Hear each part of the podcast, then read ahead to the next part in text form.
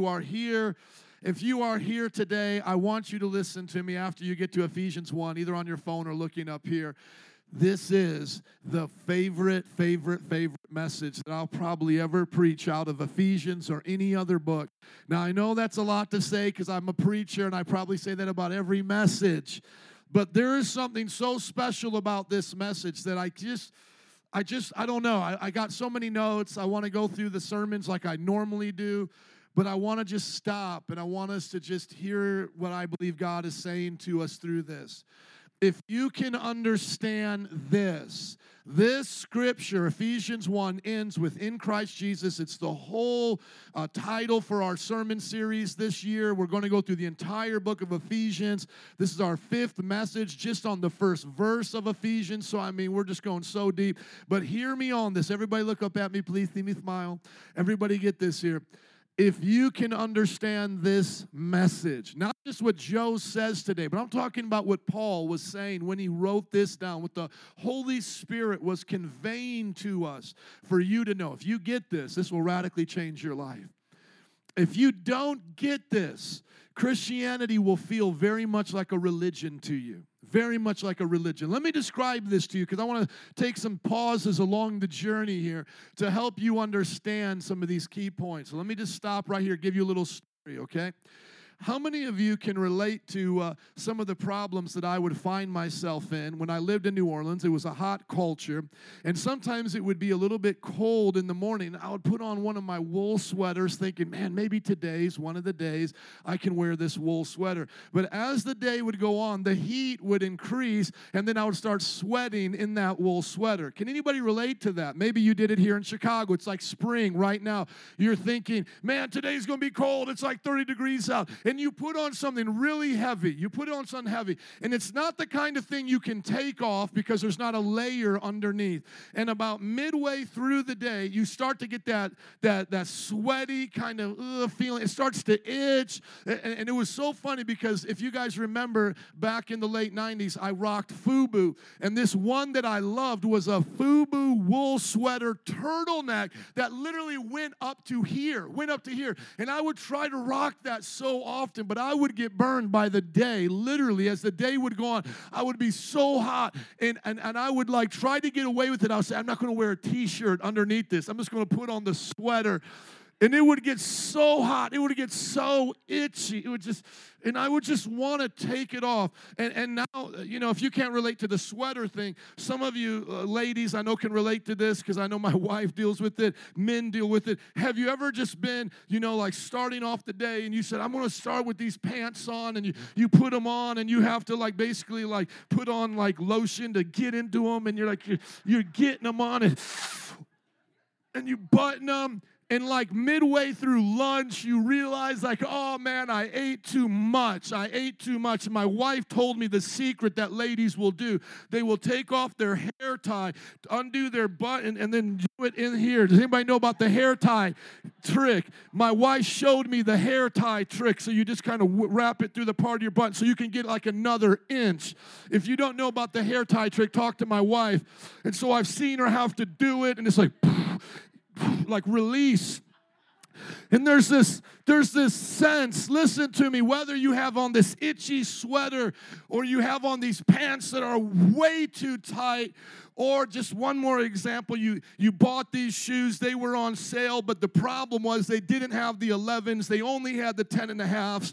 And you, and you said to yourself i'm going to get them anyway i got to get these shoes. And, and and just as the day goes on your feet sees just start your toesies and ladies you can you know what i'm talking about and there's a sense where you just want to get out of something and into the right thing. Get out of that wool sweater and put on that soft cotton pajama shirt you got at home. It's just like, just get me home. Get me home. I'm going to take off this sweater. I'm going to put on this soft cotton. Get me out of these shoes. Get me out of these shoes. Let me put on my sneakers. And it's like, it's like breathe, right? Or, you know, get me out of these pants. Get me out of these pants. Put on the sweats when I get home. And here's the thing I want you guys to get this Jesus is saying, Get out of you, get out of this culture, and come into me. The reason why you feel so itchy in this world, the reason why you feel so uncomfortable is because you weren't made to live outside of Christ. You were made to live in Christ. You were meant to be in Him. You were meant to be unified with your spiritual nature, with His nature, and everything else will just feel itchy. It will feel like that quinceanera thing or that tuxedo you had on, guys, for your friend's wedding, and it's just choking you, and you just want to get it out. You just want to get out of that dress, ladies. You know, let out the, the strings in the back. Come on. You just got to get out and get in. God is saying, get out and get in. That's what this means. Do you get that? I was on my prayer walk and God wanted me to share that with you. Get out and get in. And if you don't understand that, even religion is that itchy sweater, going to church and just trying to do things is are those shoes that don't fit. It's that tightness that you can't breathe and it doesn't work. Church doesn't work. It doesn't work, friends, unless you're in Jesus. Church is great when you're in Jesus, but it will not satisfy your soul.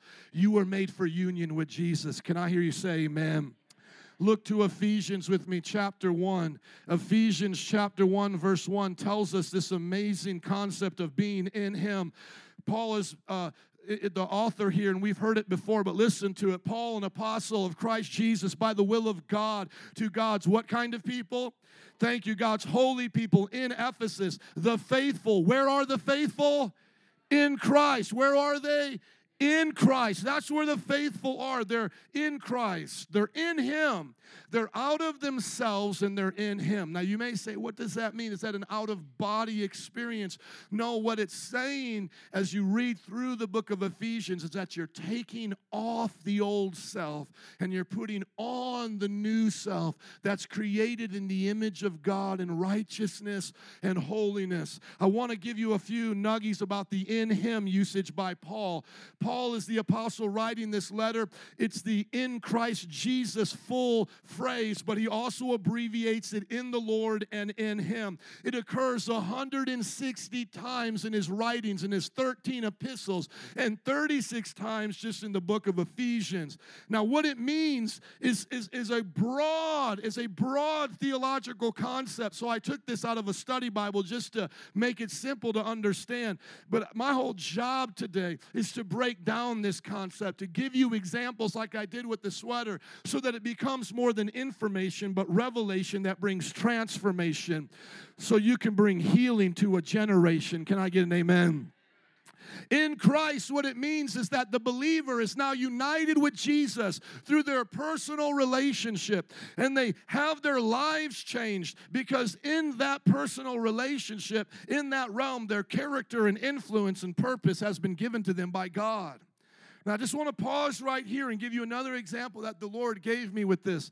You see, in union in Him, coming out of yourself into Jesus, everything makes sense for why you're here.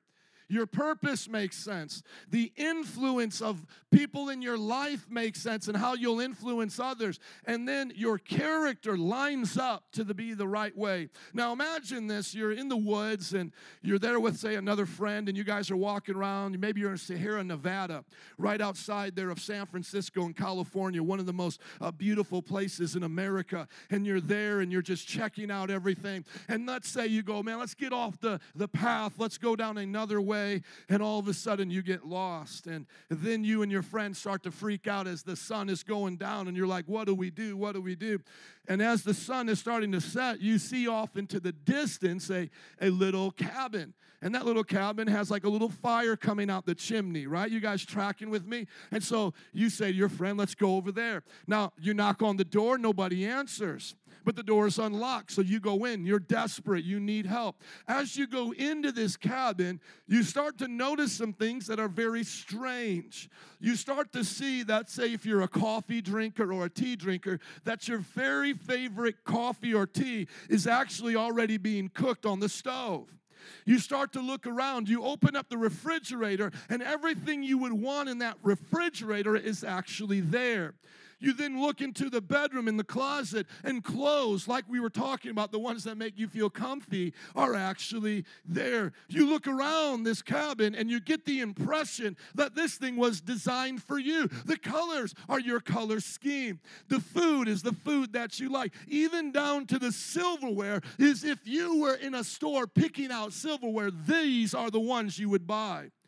This is what it's like when you come into Jesus you realize that everything you've really ever deeply desired in life is there, as if it was already pre planned and predestined.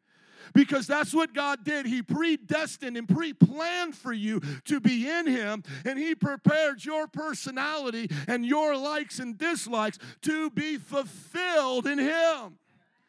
As Augustine said, our souls are restless until they find their rest in you. Another modern version of that is all of us have a God shaped hole on the inside of us that only He can fill. And what this is talking about is that when we come into Jesus, and I'm not saying you just get whatever you want, some surface level wish list.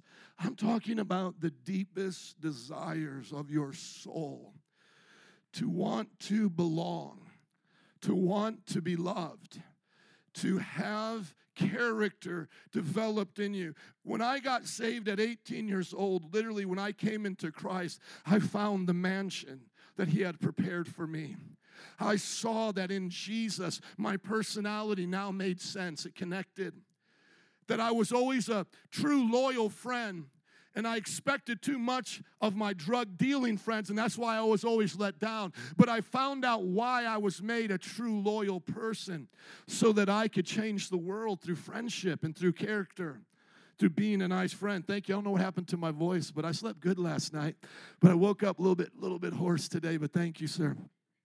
And so I found also this desire to talk and to always be like telling somebody something about my life was, was connected in Jesus to one day be a pastor and the artistic side of my personality began to come out through the things that I love to do. And it's the same thing with you. When you come to Jesus, the desires that you have, they find their ultimate purpose, their ultimate fulfillment. And it's not necessarily just for pastors. Like you can you can be a plumber with or without Jesus, but when you're a plumber with Jesus, you understand why you like mechanics, why you like helping people, why you like to work with your hands. You see that this is the way that God's made you.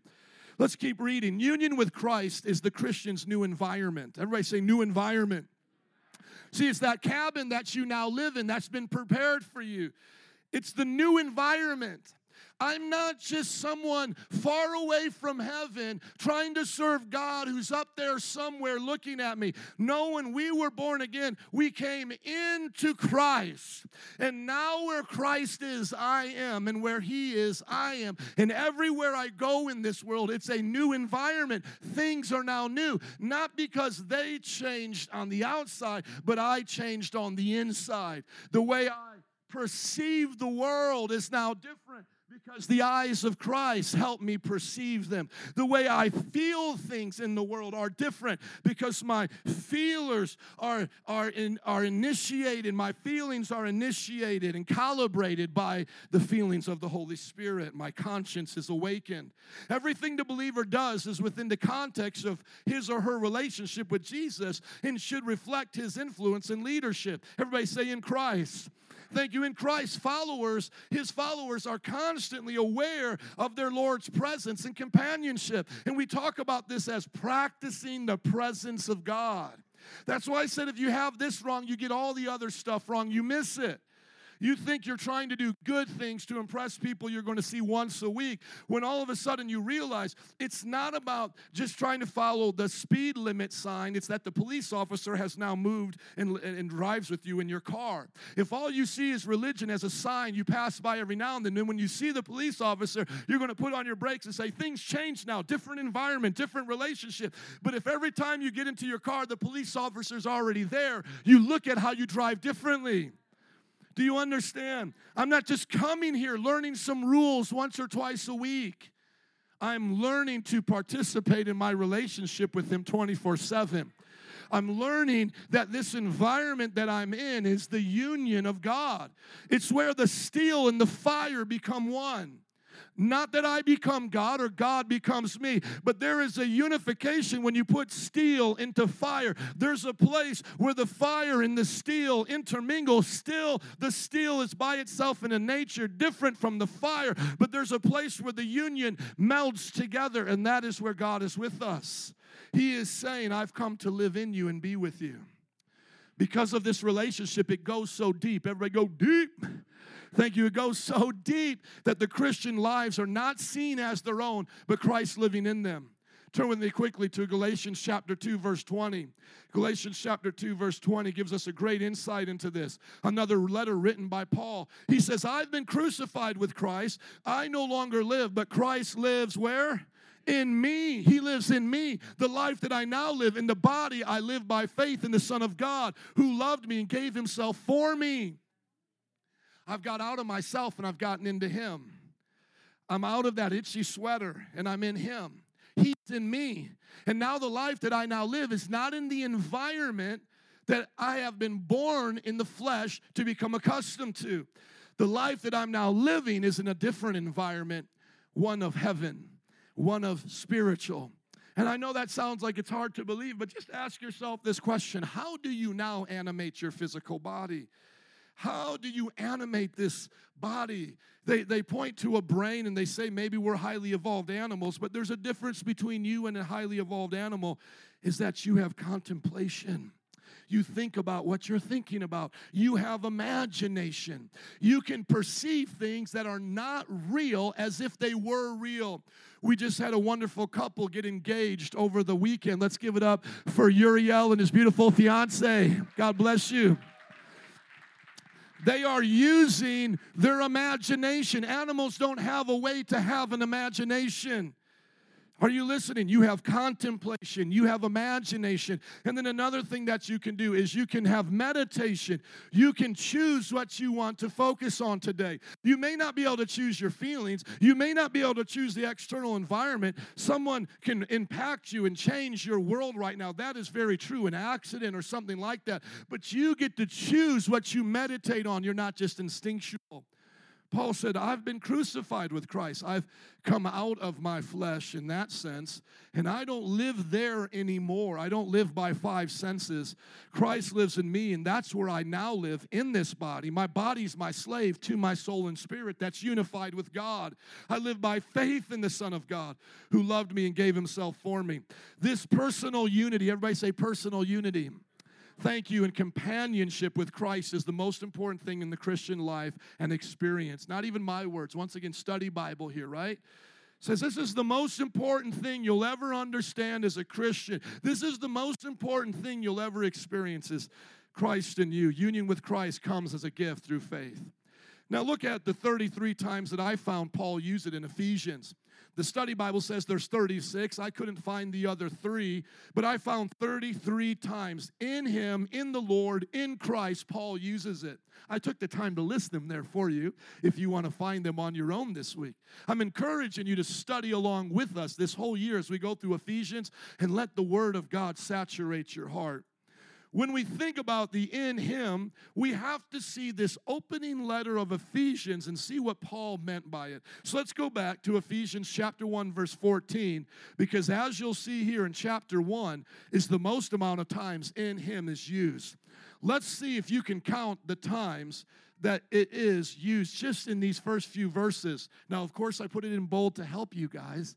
And whenever you see it, say it out with me. So, whenever we see in Christ Jesus, what are you all going to say? Oh, y'all the best. You guys are awesome.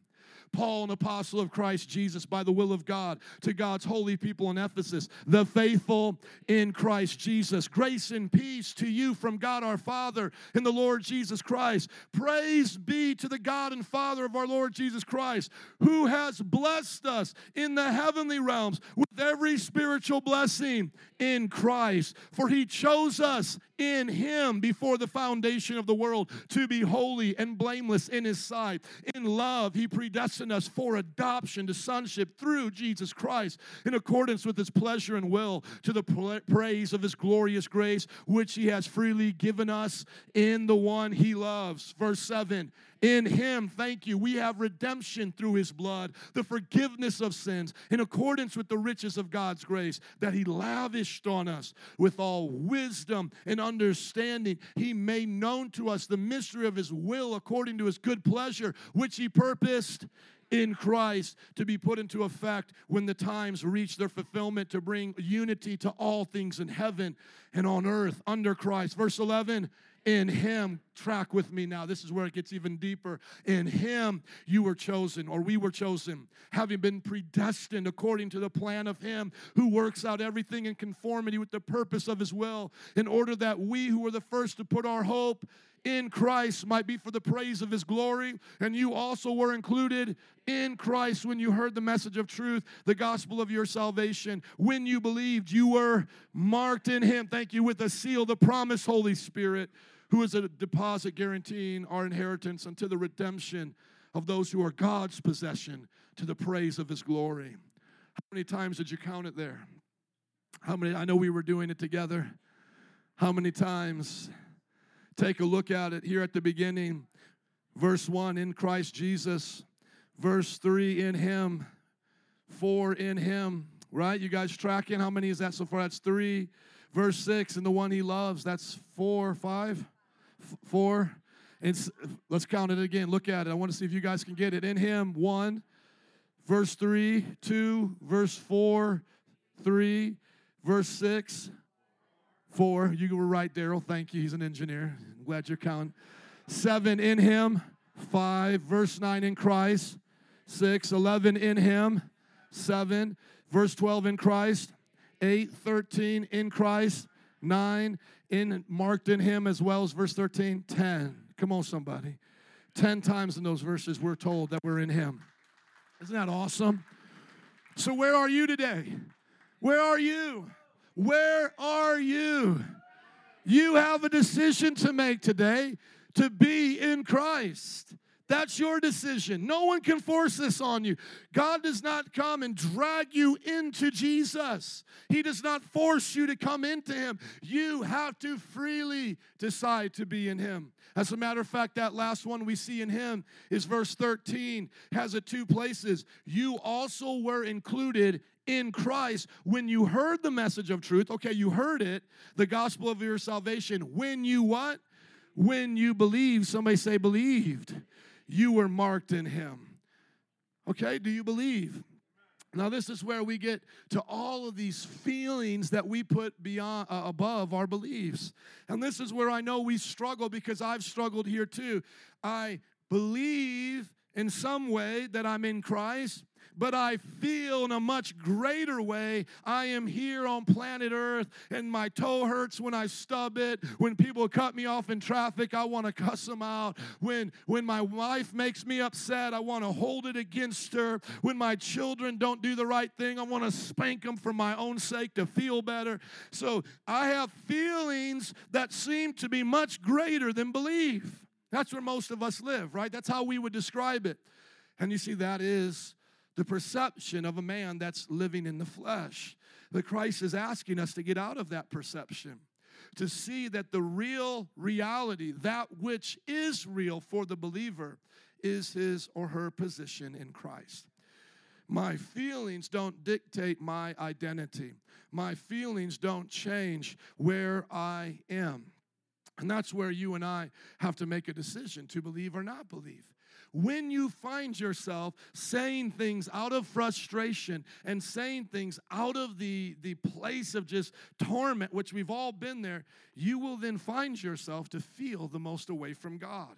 That's why you feel the, the most away from God when people hurt your feelings, because you're making the feelings above the truth that you're in Christ. That's why you feel the most away from God when you lost a loved one and you don't think you'll see them again, because God is wanting to show you that He gives love that never goes away, and you're so obsessed with the feeling of love that someone gave you here, and they can't give you that anymore. And if they can't give you that anymore, then maybe you won't feel love anymore. See, that feeling sets in. I'm afraid I won't have love like this anymore because this person has gone away. But what God is showing us through all of our relationships, all of them, is that His love is what makes them important. And so when we lose them, we still have the love of God. And I'm not to make light of when we lose people we love, but everybody get this. The only reason you were ever given a mother or a father was to show God's love. They are not the source of the love. God is. And so if you've lost someone and you say, I miss that person, I wish I could be in union with that person, I miss their love, that is not supposed to push you away from God. You're supposed to be pushed towards God by that need that I have to fill the love that's gone now. God, fill me where they used to fill me. Or you could say it like this God, fill me a different way now because you used a mother to fill me, but now use someone else or something else to fill my heart with love. Love belongs to God and He disperses it through parent child relationships. But if parent child relationships end, God is still sending the flow of love. Do you get the difference? That's why we don't feel, that's why we don't feel right in church when we're in sin because we are in sin. We think that everybody's looking at us, the people that are are holy or better than us, and we don't believe that it was never by our good works that got us into Jesus. So we really are starting to believe that it's our good works that got us into Jesus. So therefore, our good works can get us out of Jesus, and we let sin bring us to a place of unbelief that says, I'm not in Him anymore. I'm not in Him anymore. And then that becomes a reality. And then this church, even a great church like this, becomes that itchy sweater that says, Why do I go here? I just don't feel right here. It's because you've come out of the reality of believing in Him. Everything is here to show us who Jesus is. Let me just let me just back this up to the predestination that we just learned. Everything is here to show us who Jesus is. Jesus knew that he was created Adam and Eve for what purpose? For union. So everything he created in the universe was a living metaphor, uh, allegory, a parable, an example of union. All of the atomic structure, metaphysics, chemical reactions, all in union, working together as one on the atomic level. All of nature working together. I'm not trying to get weird here, but just track with me. If you look at the grass, it has to be in union with the dirt for it to grow. If the planets are going to work, they have to be in union in the solar system. There has to be a rotation. If there's going to be fruit coming off of a, a vine, there has to be a photosynthesis and a union between the sun and the leaf. All of this. And then he creates man and woman, and he says, two come together, two come together. But when Paul uses the, the example in Ephesians, what does he say marriage shows us? What's the big picture of marriage? God and his church. So it was always about union with God. You were supposed to look at the garden he planted and go, This is about union, me being with my Creator. You were meant to look at your wife, say it's about union. You were meant to see the animals working together, it's about union. And what does the devil do? Bring separation, bring disunion, bring division, separation, cutting you off from God. And that's why we, we are in a fallen state. And that's why Jesus came. So Jesus comes. Now, watch what happens when Jesus comes. When Jesus comes, he shows us the first example of man in perfect union with God. God the Son existed on his own before all of creation. The Bible says, In the beginning was the Word, and the Word was with God. Do y'all believe that? So Jesus is the Word. Jesus wasn't born on, on Christmas Day. Jesus always existed. There He is. He's the Word. He was with God in the beginning. Through Him, through Jesus, all things were made. Without Him, nothing was made. Does everybody get that? In Him, in Jesus was life, and that life was the light of all mankind. He's the one breathing into us, making us alive, putting in us His image. Now, watch. At that time, He had no flesh. Jesus had no flesh we did not have God in us. We had the glory of God upon us, and it seems like the glory of God was a clothing to us, like something that would sit on us, and it was a bright light, something that would shine, somewhat similar to the, the bulb having the light emanate from it. And when the bulb is on, you can't see the writing on the glass, but you shut off the bulb, you can see GE or whatever. And so when we were separated from God, the glory that was upon us, the Adam and Eve instantly realized they were naked. Why did they not know they were naked before? Because the glory of God was on them. So now listen, just get it real simple. Jesus had no flesh. We had no indwelling of Jesus, but we were created to be in union with Jesus. And so this is where most theologians get into discussions. We don't know. We use our best guess. If man wouldn't have sinned, would Jesus still have come in the flesh to then bring humanity to the next level? Was that the purpose of the tree of life and the right choice was us to go to that another level? Because when Jesus did come in the flesh to die for our sins, that is now what the kingdom coming is. Us having resurrected bodies like Jesus Christ. I want you to see that in Romans chapter 8. Go there with me quickly. I've lost some of you guys, I can tell. Everybody say, Jesus became what I was so I could become what he is. See, you need to understand that Jesus became what I was. Say it again Jesus became what I was so I could become what he is.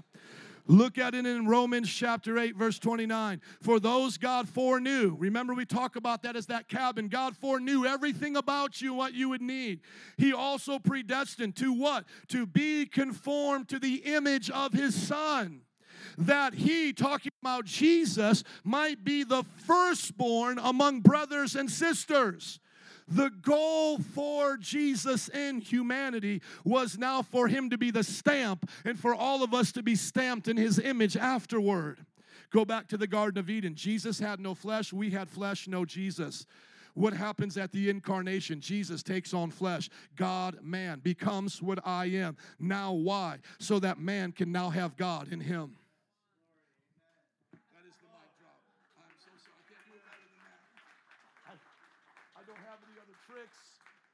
Have any other examples. That's all I got for you guys. To, I hope you get this.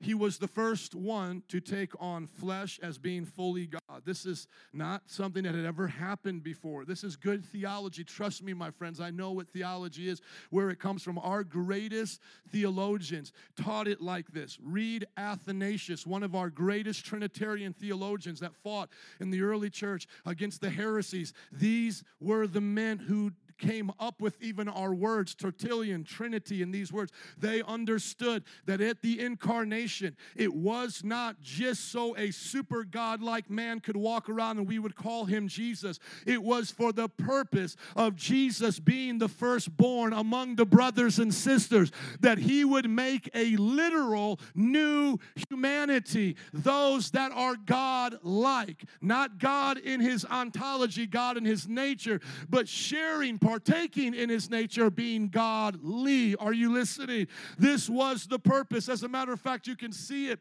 in Ephesians when it says that he came to make one new humanity. Those are the actual words of the uh, of Paul. The new humanity are godly people, those endowed with the, the blessing of the divine, those who walk and talk with Jesus. Let's see it right here. Uh, help me find it, please, uh, Jared, uh, that we might share in the new humanity. I believe it's somewhere in chapter 2. Yeah, Ephesians chapter 2. Here it is. Ephesians chapter 2. Yeah, it's right up in this section right here. Ephesians. Thank you. 2:15. Look at it. By setting aside in his flesh the laws with its commands and regulations, his purpose was to create in himself one new what? Humanity out of the two, thus making peace. So the idea was there once was Jews and then there was Gentiles, and Jesus is now saying, In me, in me, a literal new humanity comes forth. A humanity of the godly, the godlike those who participate in the divine nature. Let me just show you that scripture as well so it doesn't just freak you out like I'm making stuff up as I go along. Look at Second Peter Look at what it says, Second Peter chapter uh, 1, verse 4. Through these he has given us very great and precious promises, so that through them you may participate in what? Having escaped the corruption and where? The world caused by evil desires. This is it. This is your Christianity. This is why you're not a dog today sniffing your butt, eating your own dung. Are you listening? This is why you're not an animal living in a cage somewhere or being served up on somebody's plate today. You were made for glory. You were made to be inhabited by God Himself. You were made to be a part of the creation of a new humanity, a new way of living. This is temporary. What we have now is a choice to make to be in Jesus or to be out of Jesus. The old humanity goes to hell with the devil. All that you see of the old humanity the fallen Adam and Eve, men without God. That's where they go. That's where ungodly people go. Ungodlike people go to hell because God loves sending humanity to hell. No, because ungodlike people in the end said, I want to stay out. I want to be out. I don't want to be in. I don't want transformation of mind and thought. I don't want union with my Creator. Have you ever thought about the idiocy of atheism? And that doesn't mean I, I think every atheist is an idiot. They could be very smart, but the idiocy of their philosophy. They fight and they write and they take time to do lectures, all of these things against a God they believe doesn't even exist to try to change people's minds who they believe don't even exist. They don't even believe in the mind. They believe that we are creatures of instinct to try to impact people's purposes who they, who they believe is meaningless. They don't believe in a God, but they'll fight against it. They don't believe you have a mind, but they'll try to change your mind. And they don't believe that you have a purpose. You're just stardust, but they'll try to get you out of religion for a better purpose. My friends, it's meaningless without God. Think it through. It's meaningless without God. Yet you are here and you know that God is real because He speaks to your heart the same way you speak to your heart. You know there's a sense about you that's different and it's incomplete until you come into Christ. There's a sense about you like this, as C.S. Lewis says there's a right and wrong, but yet you do it wrong. There's a sense of longing, yet you never get it satisfied. There's a sense of desire, but you can't find where it is. And then you come into union with Christ, and as I said at the beginning, what do you find? There, there it is. There's my favorite tea. There's the sweater that feels right. There, there's the reason why I am the way that I am. Somebody look at your neighbor and say, It's just the introduction. I got another passage before I get to the message. Amen. One more passage, then we get through the introduction. When we look at the writings of Paul, he says in him 130 times, 36 times in the book of Ephesians. And a lot of scholars then look at Paul and they say, why is Paul never really quoting Jesus? And that's a good question. Why is it we don't see Paul saying, Jesus said this, Jesus said that? And atheists or unbelievers will use it against Christianity and they'll go, well, it must be because, you know, Jesus wasn't a real person, Paul's making it up, etc. But that's not true. When you study the life of Paul, as we did in this church a few lessons ago, we begin to realize that Paul is actually receiving his message by revelation. In the timeline of the Gospels, if you guys remember, he's actually preaching before the Gospels are written down. Now, the life of Jesus has happened, obviously, but they haven't written it down yet. So, Paul's right there at the beginning. Now, eventually, one of Paul's associates, Luke, goes around as they're traveling and gets all the stories and writes the Gospel of Luke. Peter, the apostle, tells Mark the Gospel that he had. And then John later on writes his, and Matthew, so forth and so on. But here's the thing when you look at Paul, what he's getting from revelation of Jesus is exactly the things that the apostles write down and say, Yeah, Jesus said it. And it's like, Paul, how would you know that if you weren't there? Paul was a Jewish man persecuting the Christians. He hated them. And yet, when he talks in Ephesians, says in him 30 plus times, uses that phrase in him 130 times. And we know for a fact that Jesus, uh, uh that Paul was never with Jesus. How did he know? Jesus said this, John 15, 1 through 12. I am the true vine, and my Father is the gardener. He cuts off every branch in me that bears no fruit. Well, every branch that does bear fruit, he prunes that it will be more fruitful. You are already clean because of the word I have spoken to you. Abide, remain in me. Let's do the same thing here. Also, as I abide in you, no branch can bear fruit of itself, it must abide in the vine. Neither can you bear fruit unless you abide in me. I am the vine, you are the branches. If you abide in me and I in you, you will bear much fruit. Apart from me, you can do nothing. If you do not abide in me, you are not, you are like a branch thrown away and wither. Such branches are picked up, thrown into the fire. If you abide in me, and my words abide in you. Ask whatever you wish, and it will be done for you. This is to my Father's glory. Who's talking here? Jesus. How did Paul know this? How did Paul know this? Revelation, God gave him the revelation of what it meant to be in this vine. This is to my Father's glory that you bear much fruit, showing yourself to be my disciples. Now, look at this. Because in Paul's language, literally in the book of Ephesians, he says we are rooted and grounded in love in Christ Jesus. And that love knows no height, no depth, no width. Watch this. As the Father has loved me, so have I loved you. Now abide in my love. If you keep my commands, you abide in my love, just as I have kept my Father's commands and abide in his love. Thank you. I have told you this so that my joy may be in you and that your joy may be complete. My command is this love each other as I have loved you. What do we see Jesus doing?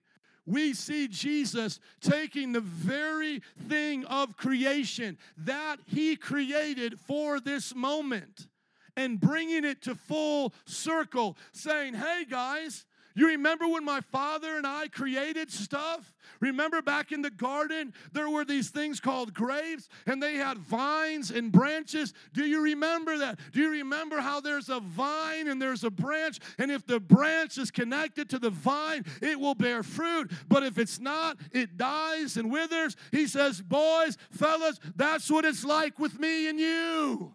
I am in you, you are in me. Stay in me, abide in my love, and you will bear fruit. Jesus shows us, just like Paul shows us, that marriage, the union of man and woman, let me just show that to you so you can see it. It's all about Jesus. Union. Everybody say union. Look at it right here in Ephesians chapter 5. He goes through all of these wonderful things that we always hear at weddings. But now he says, For this reason, verse 31 of chapter 5, a man will leave his father and mother, be united. Everybody say united. United to his wife, and the two will become one flesh. Amen. Are you excited? Are you guys excited? I know I was excited to get married, become one with my wife. Now watch this. This is a profound mystery. And everybody's like, yeah, it's really profound. We we get it on, we become one, we make babies, we become fruitful. That's amazing.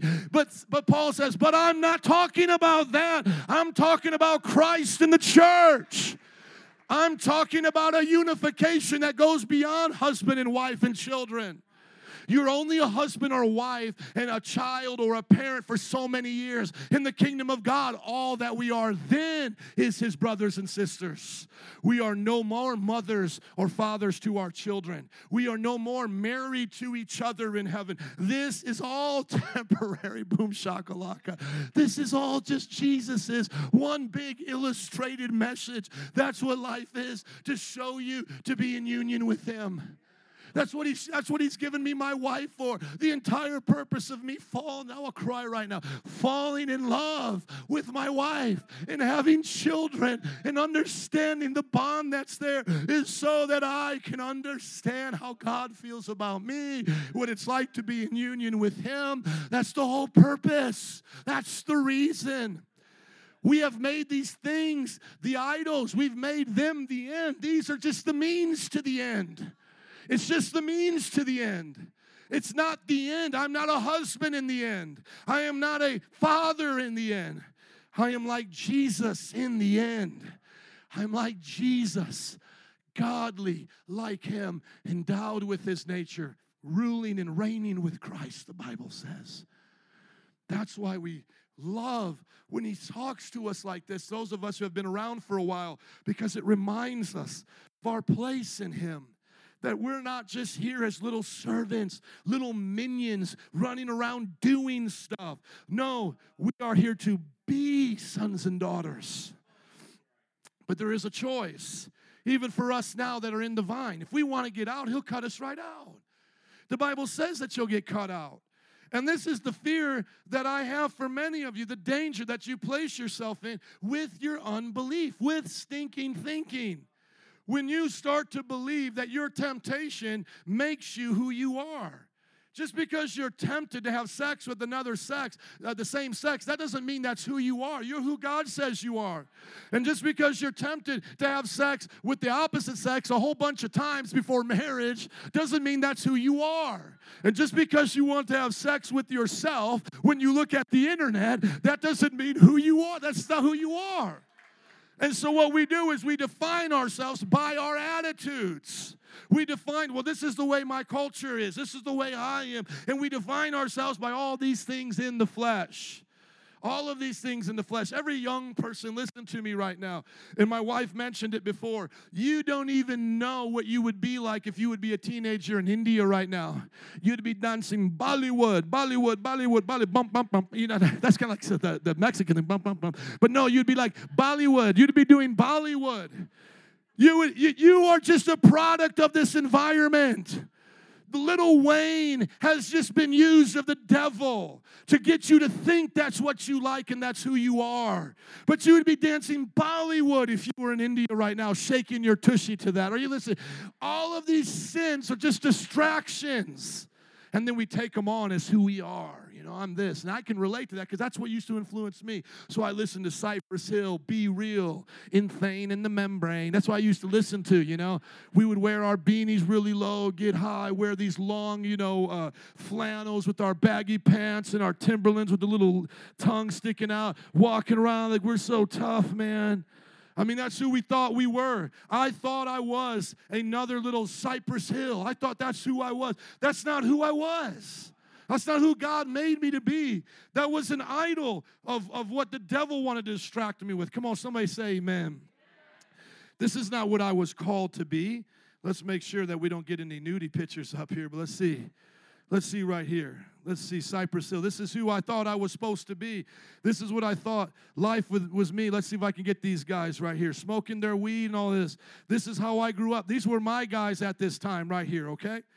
So you guys all have we all have our idols. We all have our people that we we think we're supposed to be. So this was supposed this was supposed to be me. This is who I wanted to be. Right? This was me. But that was a that was an illusion of me. That's an itchy sweater. It didn't feel right.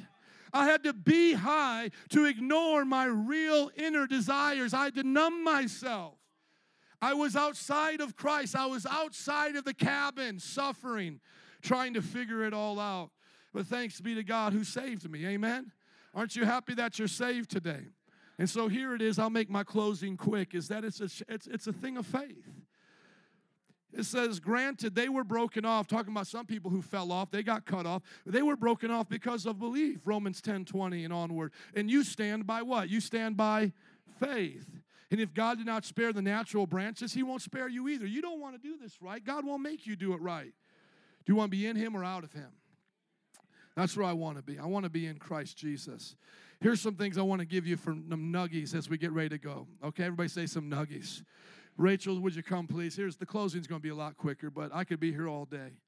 Here's, here's just a few things you can do right now if you want to understand this. Okay, number one, you got to believe it. That's how we're saved is by faith. That's how you'll participate in union is by faith. 1 Corinthians 6 17 says, But whoever is united with the Lord is one with him in spirit. That's how I know this is real because in my spirit, I'm with God right now. I don't always feel Him like I ought to, but at those moments, it makes me want to draw in closer to get back to the mindset that He's never left me. You know, like a lot of times we think like on a bad day, like God has left us. Like, you know, on, a, on like an average bad day, like God's like a football field away, right? But on a day we've sinned and we've really messed up, he's like a mile away. And so in our in our mindsets, like I'm always chasing after him. I'm always going to somewhere where he is because I'm not where he's at. But that's not what the Bible says. If you want to be where God's at, stop right now and acknowledge it and go, God is here with me. Thank you, Lord, that you're here with me. Forgive me of my sins and help me, God, to acknowledge your presence right now and to walk better with you. You see the difference?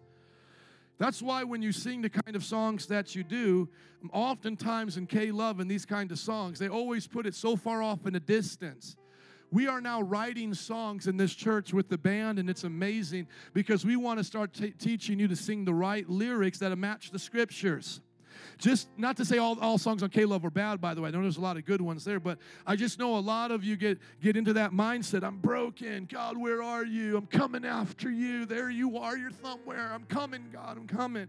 You know, and it's like, well, if you're coming to God and He's away from you, then that means you're on your way to hell. Is that what you're believing? Well, if you're not on your way to hell, then God has never left you. What happened was your mind became filled with stinking thinking. You had a belief that was not true. And so, like, for example, last week we ended our service, we're praying, and I literally just stopped. And this is just a boast in God. I literally just stopped. You can go back and listen to it from the first service last week. Last week, I go, You have captured me with your love. And I literally just turned right back to Adam. I'm like, Sing it. You've captured me with your love. That was the song you guys sung today. We will end with that same song. I went over to Vinny's house Monday. We wrote that entire song in one sitting. We're, we're, we put the words up for me, please, so that they can see. We wrote this in one setting because there's something powerful as we're going through the book of Ephesians and as we're writing. These expressions of our heart need to start matching what the Bible says so the reality of Christ becomes more and more real to our understanding. You, you, you, you know it, but you have to begin to experience it, right? Like, I know my wife loves me, but I got to experience it. I got to interact with it. I got to do something in my faith to go deeper. And I don't just say she loved me two years ago, I say she loves me today. She, and I'm going to confess that. She loves me today. And then I'm going to tell her, I love you today. And we're going to interact with each other today. How many want to interact with Jesus? Amen. You predestined me for adoption, for the praise of your glory. See, sing that and believe it. Your glorious grace lavished on me, such glorious grace abounding. And then we know that part, but listen to the other verse. You chose me to be holy for your pleasure and your will. It's not that you're trying to make yourself holy, God chose you to be holy. Will that you have freely given, forgiven, and redeemed. Can I get an amen? I want you guys to think about this as we get ready to close out. And the next thing you got to do is you got to start confessing it. Let's confess this on the count of three. One, two, three. Christ is in me, and I am in him. I am seated with him in heavenly places, blessed with every spiritual blessing. I am united with Jesus in my spirit and am holy, complete, and perfect in him. Put that in your spiritual pipe and smoke it this week. Amen. Coffee is not your idol. Monday is not the devil. Wake up tomorrow and say, Praise be to God. I'm with Jesus. I'm doing this with Him, with or without coffee. Amen. And then you pray for deeper understanding Stop praying for traffic to get better. Stop praying for meaningless things. I mean, I know God hears those prayers, trust me, because He hears a lot from me of those kind. But why don't you pray like this? I, this is what Paul said. This is what he was praying for them. I, this is the book of Ephesians. I keep asking that the God of our Lord Jesus Christ, the glorious Father, may give you the spirit of wisdom and revelation so that you may know Him better so that you may know him better. I want you to pray for that this week. I pray that the eyes of your heart will be enlightened. We think about Buddha being so enlightened on his way to hell under a juniper tree. I'm not here to promote Eastern demonic religion. True enlightenment comes when the eyes of our hearts are opened and we comprehend the greatness of God. Write these three things down. Don't have time to get into them. Contemplation, meditation, imagination is what brings enlightenment to your heart. Contemplation, meditation, and imagination. Buddha had some of it right, but he had the wrong God. He had the wrong mindset at, at the beginning, though he tapped on some of those things. But the Bible has them and had them before him meditation, contemplation, and imagination. Set your eyes, your spiritual eyes, in your heart on contemplating your unity with Christ. Use your imagination to see yourself in Him.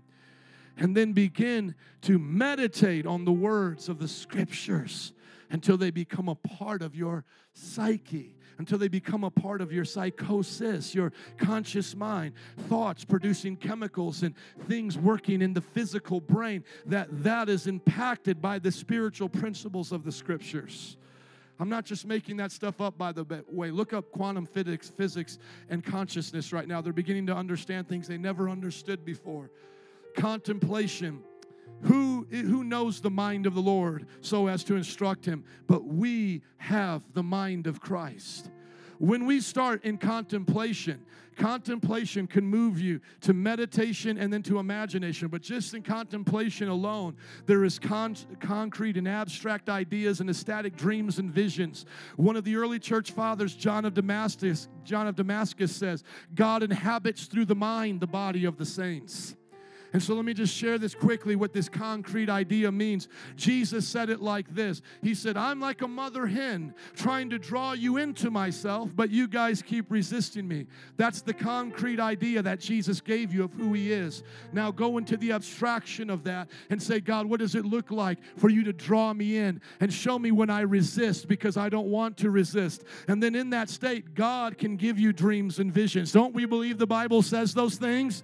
Now don't try to bring them on by going to a sweat lodge or doing some, some hallucinogenics, but as you pray and contemplate, you may have dreams and visions. That's where Peter got his when he was praying. Amen. And then lastly, you put it into action. Let me just review them real quick. Number one, you believe.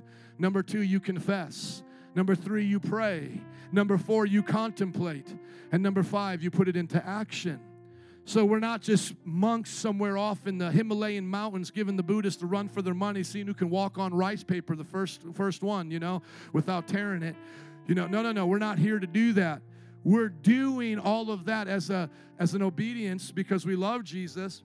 But then our good works, they follow naturally. And remember how I started with the taking off and putting on. It says you were taught with your former way of life to put off your old self, which is corrupted and its deceitful desires, and to be made new in the attitude of where? To be made new in the attitude of your of your minds. Put on the new self, created to be like God. Who is the new self created to be like? Donald Trump, Hillary Clinton, Oprah Winfrey. Who is it created to be like? Are you born again? Then you're created to be like who? God and true what? Righteousness and holiness. From that mindset, verse 25 starts the entire list of what you should do as a Christian. Therefore, each of you must stop lying, speak the truth to each other, stop having sex outside of marriage, stop beating each other up, stop being angry with each other, stop stealing. I mean, it goes all throughout that list. But how does the action start? The action starts by having God change your mind and believe that you are a new self and that you are created to be like God. I was created to be like God. I was not created to be like this. I was not created to be like this. And some of you, some of you may say, "Well, Joe, that's obvious. Not, we're not supposed to be drug smoking rappers, whatever." But you know what? You weren't created to be like anything else other than God. Anything else you substitute in there. Well, I was created to be like, you know, like Martha Stewart, or I was created to be like Ellen DeGeneres. She's so nice. She doesn't do drugs. I was created to be like this business person, you know, like Mark Zuckerberg. No, no, no. All of these people are just now broken versions of the original version. And they'll never get the upgrade. They'll never get the upgrade until they repent. So, the upgrade of having the resurrection and to one day being face to face with Him and being as Him in his nature. The Bible says you will see him face to face and be known as he will he will know you and you will know him and be changed into his very likeness. You guys remember uh, the, the love passage of First Corinthians chapter 13? Look at how it says this. For we know in part, we prophesy in part, but when the completeness comes, what is in part disappears. When I was a child, I talked like a child.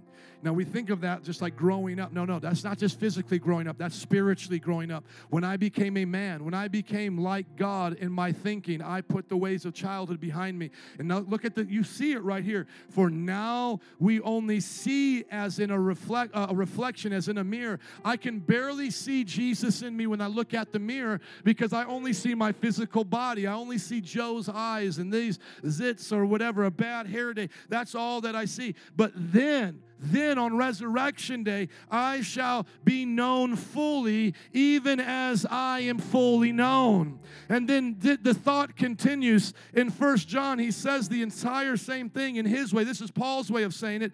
But here uh, in First John, he's talking about the time is coming and all of these things are going to happen. But look at what it says is, is, is happening here to us about God's love and coming down. Look at what it says. This is how we know that we live in him and he in us. He has given up his spirit. And we have seen and testified that the Father has sent the Son to be the Savior of the world. If anyone acknowledges that Jesus is the Son of God, God lives what? in them and they in God. And so we know and rely on the love God has for us. Does everybody get that? That's amazing, but keep going. God is love. Whoever lives in love lives in God and God in what?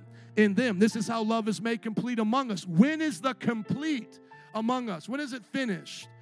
This is how we know love is finished and complete among us. That we have confidence on judgment day. In this world, we are like Jesus. Oh, I thought nobody was like Jesus. I thought nobody was perfect. No, in this world, we're like Jesus, and on judgment day, it's completed. Keep on going. Are you guys listening to me? You keep on going. He ends in chapter 5 that this is the testimony.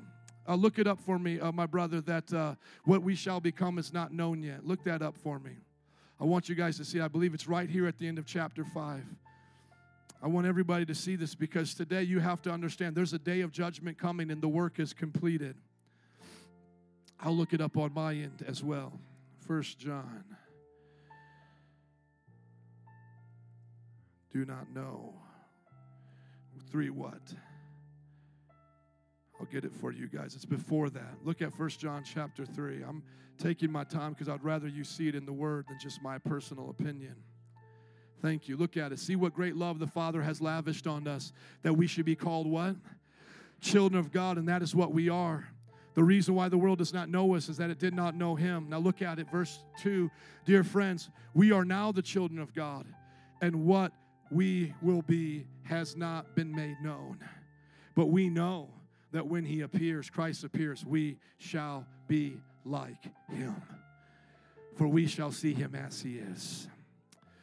I don't know if you believe that today, but I want you to understand this in closing. God, the Son, joined himself to human nature that we might be joined to his divine nature.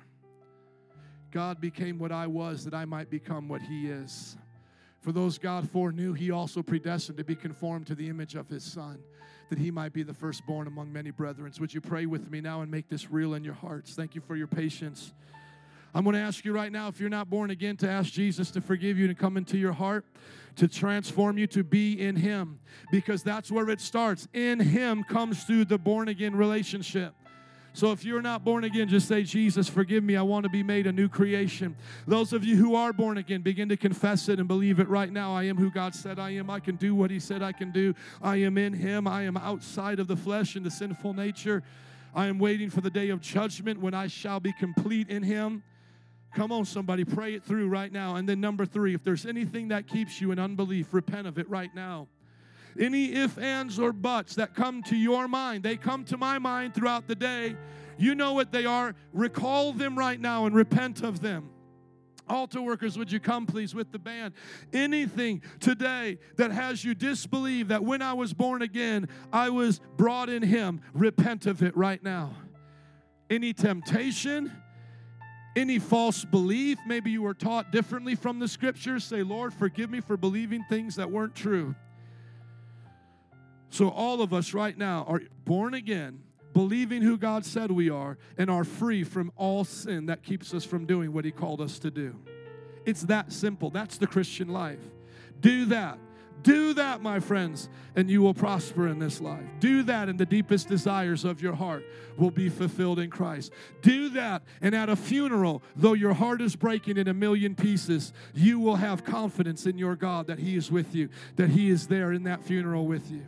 Do that, and through your hardest times, you will know that God never leaves you because you have the right understanding. God is in you, and you are in Him. A few more moments right now. We're going to sing that song, You've Captured My Heart with Your Love.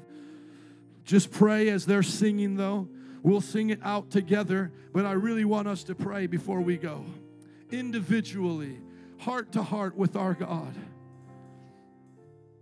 captured my heart with your love.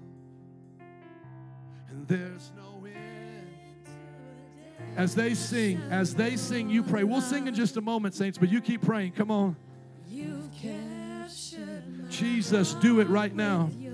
Bring the revelation to our hearts. Open up our hearts to receive it. Contemplation, meditation, imagination. Go there if you can, even now. What do you think it's like to be seated with Christ in heavenly places? Can you use your imagination for that? Meditate right now on a scripture. Come on, let's make it real.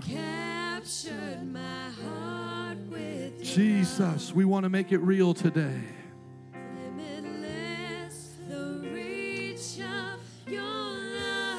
One more time through, and then we'll sing it together. God is drawing in humanity to Himself to give us an upgrade, to restart this thing on Judgment Day. But the time frame between then and now matters because now until then, we walk and talk with Jesus.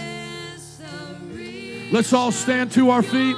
Would you worship with us before we go? Come on, you. Let's sing it out today. If you believe it, sing it today. There's no end to the depths of your love. You've captured. You've captured my heart with your love. Come on, sing it out. Limitless the reach One more time. One more time, and then we'll sing the bridge. Come on, let's worship. You captured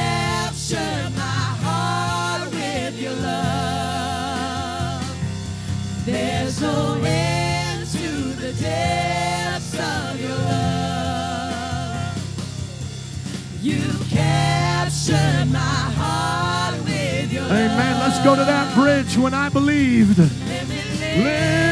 The reach And let's keep it exciting. Let's proclaim it when I believed. When I believe If I was healed, by the promised Holy! Spirit. When I believe I was sealed in do you believe it today? Sing out your faith, saints.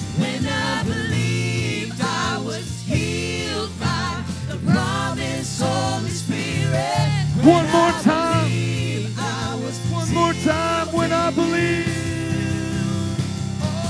When I believe I was healed by the promised Holy Spirit. When I believed I was sealed. Let's pray our dismissal. Lord, we thank you for bringing us here today. But I pray none of us leave that same way we came, that all of us leave with a greater understanding, a greater glory of what you're doing in us. And Lord, we look forward to this week because we get to go through it with you. For the joy set before us, we're ready for it.